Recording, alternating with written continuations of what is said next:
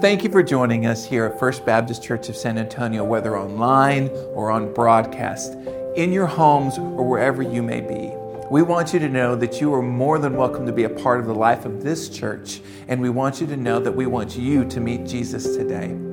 In order for this to happen regularly, we need your support, we need your prayers, and we need your financial gifts. Please continue to give and be a part of what we do today.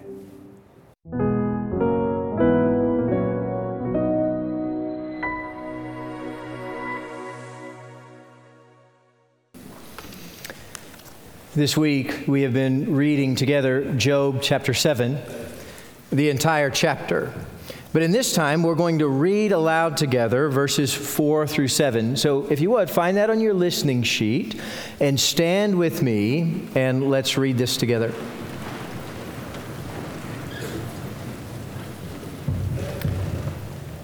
This then is the text for today. When I lie down, I say, When shall I arise? But the night continues, and I am continually tossing until dawn. My flesh is clothed with worms and a crust of dirt. My skin hardens and runs. My days are swifter than a weaver's shuttle and come to an end without hope. Remember that my life is but breath my eye will not again see good. May God bless the reading of His word.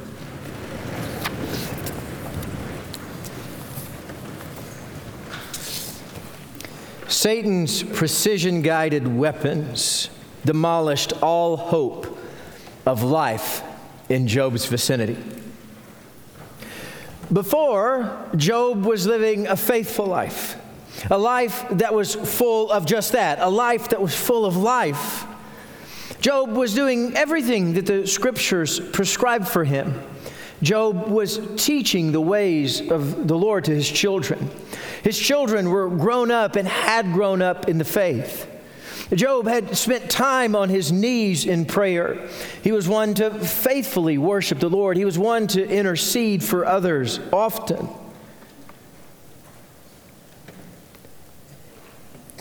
And while he was living this faithful and holy life, all of his children were tragically killed when the wind crushed the house they were celebrating in. And even still, Job remained faithful to the Lord. Job accepted this fate with grace, and he was saying that it must be so. If God allowed this to happen, then this is what needed to happen. All of this, which was Job chapter 1, was humiliating to Satan. See, Satan had formed weapons against Job's estate and weapons against Job's children, and every one of Satan's weapons were absorbed into Job's faith. And Satan's not one to run away with his tail between his legs. And so Satan swelled up with pride and, and he came back at him with everything that he had. Satan had blamed God for Job's resilience. And then, then Satan went in for the throat. And it's as if Satan's bony fingers wrapped themselves around Job's throat, and not to kill him, because God didn't allow Satan to kill Job. But, but Satan grabbed Job by the neck and was holding him as tight as he possibly could without killing him. He grabbed his neck and squeezed, bringing death to just the next breath. And Job gasped for air. You know, all through the text, we hear of ungodly symptoms that Job had to deal with. And, and there's several through the text, and, and I want to mention some of the ones that aren't listed in today's text. So, several things that, that Job was dealing with in this moment. Remember, Job's skin is beginning to rot off his body. It says they're, they're turning into these darkened patches, and, and his skin is just falling off the bones. And his bones themselves are brittle, quick to break. And then all of the skin that's left, the, skin that's not just peeling off of him, is left with these erupting pustules And, and all of this and the disease or diseases he was dealing with left him with fever, depression, diarrhea, overwhelming itching. All of these things are listed throughout the book of Job that he was dealing with extreme distress in his life. And we learned just a couple of weeks ago that Job's only comfort was a broken piece of pottery that he used to scrape the scabs of half healed sores as he sat on the ash heap. And so now we get to Job chapter 7.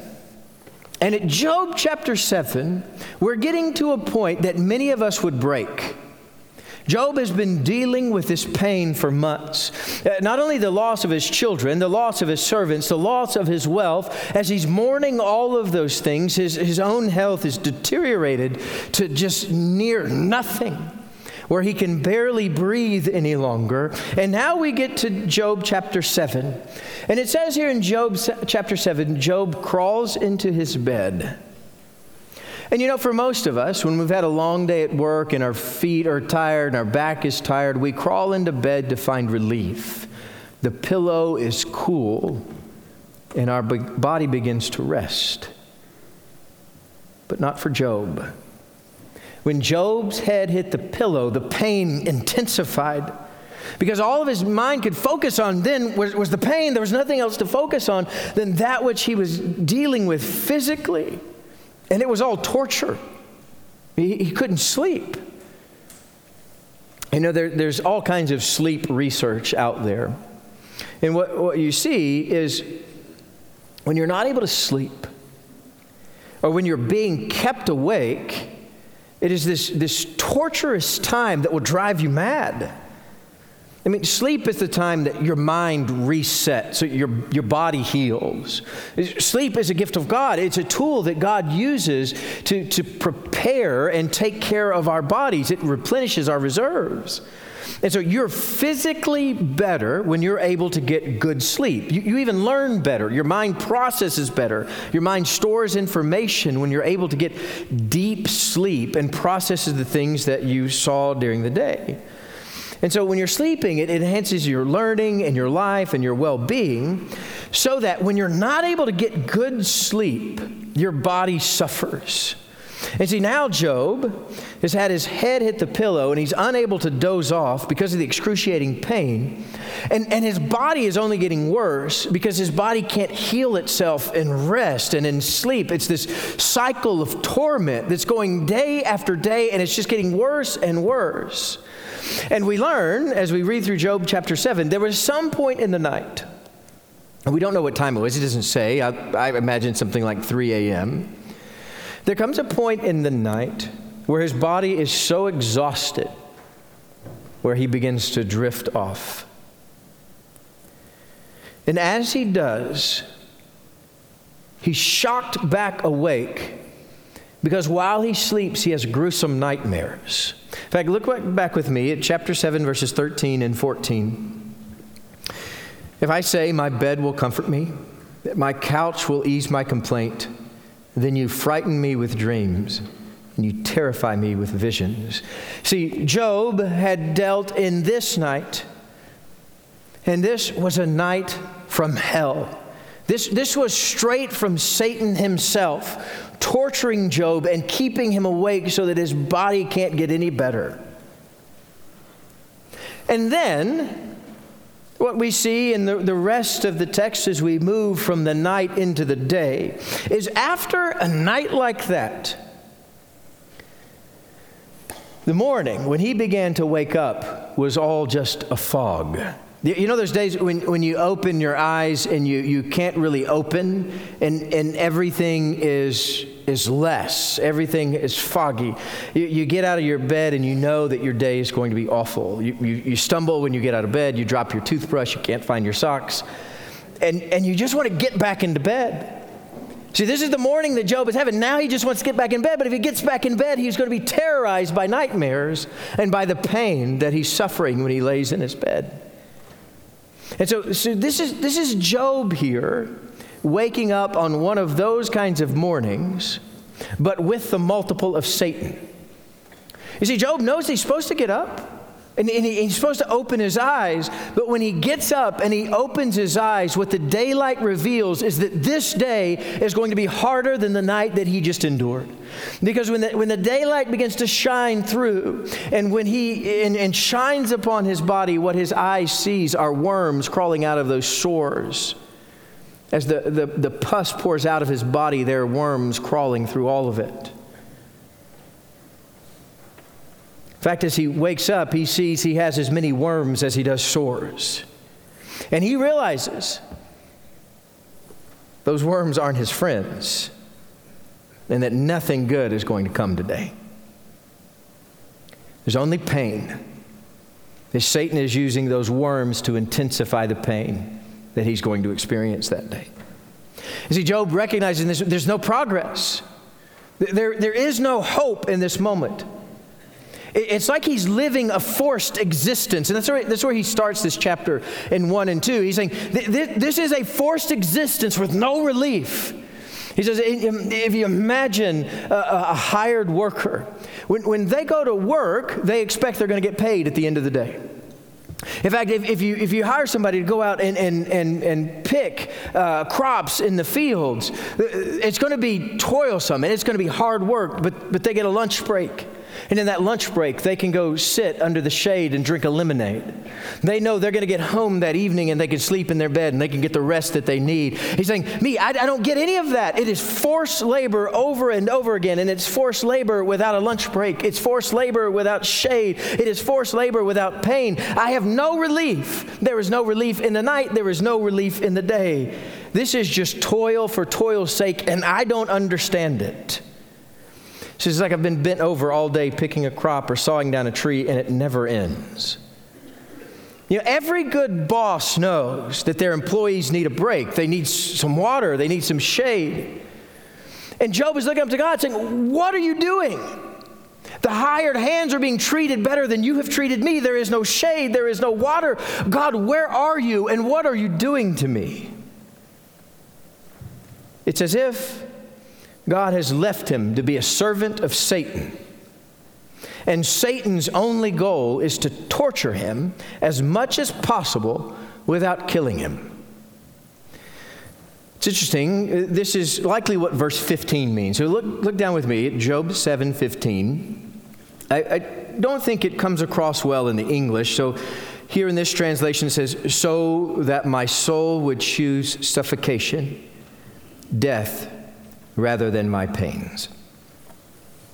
A more literal translation of that verse from the Hebrew is that it says, Death is strangling me so that there is pain in the bones of my neck, and the bones of my neck are being pressured by death so that I'm suffocating. And the only breath I get is enough for the next breath. You see, this is where Job is in both the day and night. And so at this moment, he's, he's not saying, I would rather choose death, which is how that seems. And we talked about that a couple of weeks ago. It, it seems here he's saying, Death is strangling me, or Satan himself has his, his fingers wrapped around my neck, and he's barely keeping me alive as he strangles me towards death. And so, Job then questions God and, and, and he says, Why? The, the end of this chapter is Job is saying, This is my life. This is my existence. And he says, God, why is this? Why am I, being, why am I being treated this way? But he, he starts, as, he, as you work through Job and as you work through this chapter, he, he acknowledges some things in and before his lament. What he says, he says, I, I know this suffering is not of my own doing. And God, I know you are sovereign. This must be Satan's prerogative. But why would you treat, let him treat me this way? Why would you let him wrap his fingers around my neck? In fact, look down with me at verse 11. Therefore, I will not restrain my mouth. And so Job is speaking to God here, and he's saying, This existence I'm living is, is not an existence. It is toil and suffering for the sake of toiling and suffering. And, and, he, and so he looks up to God and he says, I'm not going to restrain my mouth. I'm going to speak up and I'm going to speak out. He says, I, I, will speak of the anguish that's in my spirit. He says, I am hurting and I am going to tell you about the hurt that I'm feeling. And then he continues, I will complain in the bitterness of my soul. This is Job looking up to God and saying, I know complaining isn't normally what we do, and that is not normally the route we take, but there is nothing left but to complain. And the bitterness in my soul is overwhelming to the point, Father, that I'm just going to look up and that's all I have left in me. Uh, uh, with the breath that I have left, all I can do is complain and lament of the bitterness that has taken over my life. This is all I know to do anymore, Father, is to lament. And the beautiful thing of the lament is this is Job looking up to God and saying, God, this is my assessment of the situation. I don't know if my assessment of the situation is entirely accurate, but from where I'm sitting, this is what I see. And from where I'm sitting, this is what I feel. And I'm going to share with God my assessment of the situation. This is what we mean in lament. And this is what we, we see and read here in chapter 7, verse 11, is Job saying, I'm going to share this situation with God, even the bitterness of my soul. Now, there's a couple of caveats that we need to work through here with lament, because lament is important uh, to our life and, and to our, our, our work as, as believers. And one of those things that we need to recognize in, in lament is sometimes we do bring the suffering upon ourselves.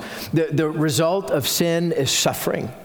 And, and, and sometimes it's, it's by the, our own choices that we find ourselves wallowing in a pit of despair or in, in, in a, pigsty. And, and, it's important for us to recognize, and in those moments where the suffering has been brought on by our, brought on by our own choosing, is that we need to be repentant. And we need to repent before the Lord of those things. Now, that is not where Job is. And that's not where uh, our, our, suffering always finds itself. Sometimes it is a direct result of sin, and sometimes it's, it's other, um, a, a, part of the, the nature of life and, and the things going on around us. And for Job, this is not his fault. This is something he's walking through that God has allowed at the hand of Satan. So that's one thing we need to recognize in this lament. And, and the second thing that we need to recognize in this lament is when we are sleep deprived, or we are in an emotional state, typically we don't know what we're talking about. See, when we're sleep defi- deprived or we're overly emotional, we usually lose our sense of reason. And so uh, it's important when we're feeling that way to, to share those thoughts with God and share that situation with God. But it's important for us to, to recognize that those feelings can be, and usually quite distant, are, are quite distant from reality. See, sleep deprived feelings are most often false. But that doesn't mean we need to uh, keep them away from the Lord. In fact, it's just the opposite. We need to share where our heart is with the Lord and lay those things out before Him. It's important for us to be in that lament in the moment with the Lord where we are. You see, Job, in this moment, as he's dealing with all these things, he has every right to cry out to God. Just as you do, you have, you have every right to cry out to God and, and tell the Lord what's on your heart and tell the Lord what's on your mind and tell the Lord about the suffering that you are dealing with. Because Job is acknowledging all of these realities that are around him. He's acknowledging, Lord, I am innocent in this. This is not my fault. He's acknowledging Satan's treachery and God's complicity. And he's saying, all of this suffering is too much for me to bear. And, and all of these things, Job is speaking the truth. And he, he tells the Lord what he knows. And he tells the Lord how he feels. And the Lord loves it. See, the, the Lord appreciates the honesty that, that he's being open and honest about where his heart is and what's going on. Openness is a sign of relationship with the Lord. See, when, when you share your innermost feelings with somebody, it's a sign of trust it's a sign of a deepening relationship. And so it is important when, when we are having difficulty and suffering and, and our heart is hurting to share every one of those feelings and thoughts with the Lord. See, God wants you to share that with Him, not because He wants to know, but because it's a sign of that ever deepening relationship. God knows what's in your heart and on your mind. But when you're willing to share those things with Him, This is faith. This is you trusting Him with that suffering, trusting Him with those problems. In fact, at the end of this chapter, at the end of Job chapter 7, Job begins to ask the why question. And it's important for us as we see that why question show up, it's important for us to notice how Job talks about the dawn here. Because on this day, the day that we're talking about in chapter 7, Job hates the sunrise. And Job is going to hate the sunrise every day that looks like this, after every night like the one he just had. But he doesn't want to hate the dawn. Wants to live a full life. He, he, he, wants, most importantly, he wants a flourishing relationship with God. But right now, what he's saying, as death has gripped its bony fingers around my neck, it takes every ounce of my energy just to breathe, to get one more breath, to live one more second. That's all I have the energy for right now. And he's looking up to God and he's saying, God, I want more time with you. God, I want to strengthen my relationship with you. And so he laments this pain before God. And Job longs for the day when he can give his energy to worship. Job longs for the day when he can give his energy to intercession for other people. He longs for the day that he can celebrate with God. And, and he's just begging God, take these fingers off my neck so that I can breathe and have energy again so that I might worship you in faith and celebrate your goodness. Because right now I have no energy to do any of that. And see, this is great faith because what you long for reveals your heart, it reveals where your faith is. And even in these dark moments where Job can barely muster up the energy for one more breath, Job is longing for the Lord. He even tells us, though, in verse 12, he says, I, I long for you, but, but I, I feel like an enemy. It, feels like you, you have, have taken me and handed me over to Satan, and, and I'm on his side now, and, and now I'm the enemy, and I've been in, entrapped by you, and, and I'm being targeted by you. says, everything in their relationship leading up to this has felt like friendship, friendship. But today, Job feels like a monstrous villain caged in punishment. He's saying, Why, Lord? Set me free in your grace. You know, there's some other surprising relational language in, in and among these questions.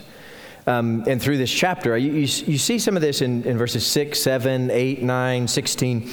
Uh, you see in these verses where they point to the truth that our lives here on this earth go very quickly. In an instant, our babies are teenagers. Uh, in an instant, our grandchildren are going off to college. In an instant, our career turns into retirement. And that much of this life is a blur, it happens too quickly. And you know, you would think Job would appreciate this because he mentions it several times that, that life is like this blur. But he's looking up to God, and, and, it's almost like he's playing on God's emotions. He's looking up to God and saying, God, I, I'm, I'm not going to be around much longer. There's going to come a day soon when you're going to look down on this earth and I'm not going to be here. There's going to come a day when your servant will be gone from this earth. And the sentiment is that, that he wants to, to be here for God, and he, he wants to work for God, he wants to serve God. And he suspects God has good left for him to do on this earth, but, but right now he doesn't have the energy, he doesn't have the strength, he can't get it done. He has no, no life. The only thing he can do scratch his sores and pray for relief. And he's praying for a day that he can have a life fulfilled with God. Walking in worship once again. And so, as Job ends with the question, so will we. Can you come to the Lord like this this morning? Can you stand before the Lord like Job did this morning?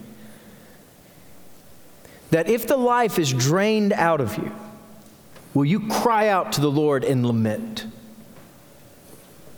That, that no matter where you are this morning, will you seek a deeper relationship with Jesus Christ? If all is well, will you use that energy to seek Jesus? Or if the night was treacherous, will you cry out to the Lord for relief? Will you use the circumstances of today, whatever they are, will you use the circumstances of this day to draw in near to the Lord?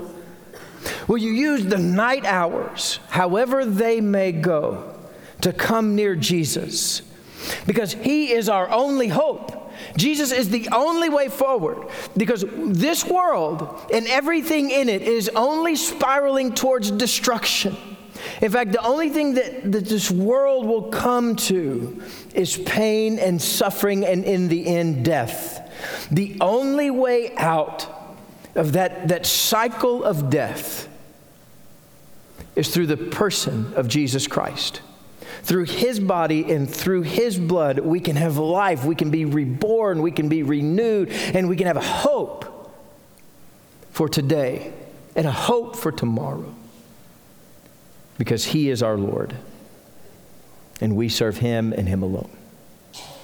Let's pray together.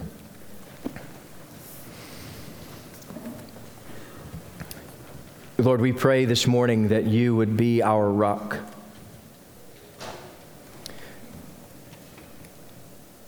Lord, we know that suffering abounds. And every one of us in here have known suffering in our lives. And Lord, we pray that you would be our relief. Lord, would your spirit come and give us shade? Lord, would your spirit come and give us a cold glass of water?